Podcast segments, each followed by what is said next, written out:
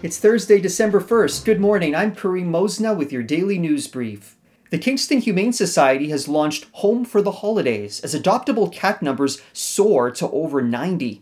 As part of the campaign, all adult cats can be adopted for $50, while all senior, VIP, or special needs cats can be adopted for $25. Executive Director of the KHS, Gord Hunter, says our goal is to get at least half of these cats into loving homes before January. We've had another year of operating well over capacity, and one of the consequences of being over capacity is that many of our cats have longer stays. Many of them have been through hell before they end up at our door, and we want the remainder of their lives to be the absolute best. According to a release from the KHS, during the holiday season, animal shelters can find themselves bursting at the seams as foster volunteers are frequently unable to care for animals over the holidays, and the public is more concerned about strays due to the inclement weather. This combination can bring even more animals into an already overcrowded shelter.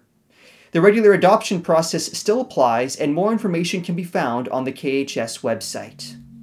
Your parking ticket can help a child in need. Today, tomorrow, and Monday from 8:30 until 4:30, you can donate a toy instead of paying for that parking ticket. According to a release from the city, the value of the toy should be equal to or greater than the value of the ticket. Receipts must also be provided when making the donation. Only new and unopened toys will be accepted. Recommended items include games, cars, dolls, and stuffed toys that would be suitable for children up to the age of 12. Anything requiring batteries or promoting violence will not be accepted. Toys to be dropped off either at City Hall Payment Center or at 1211 John Counter Boulevard.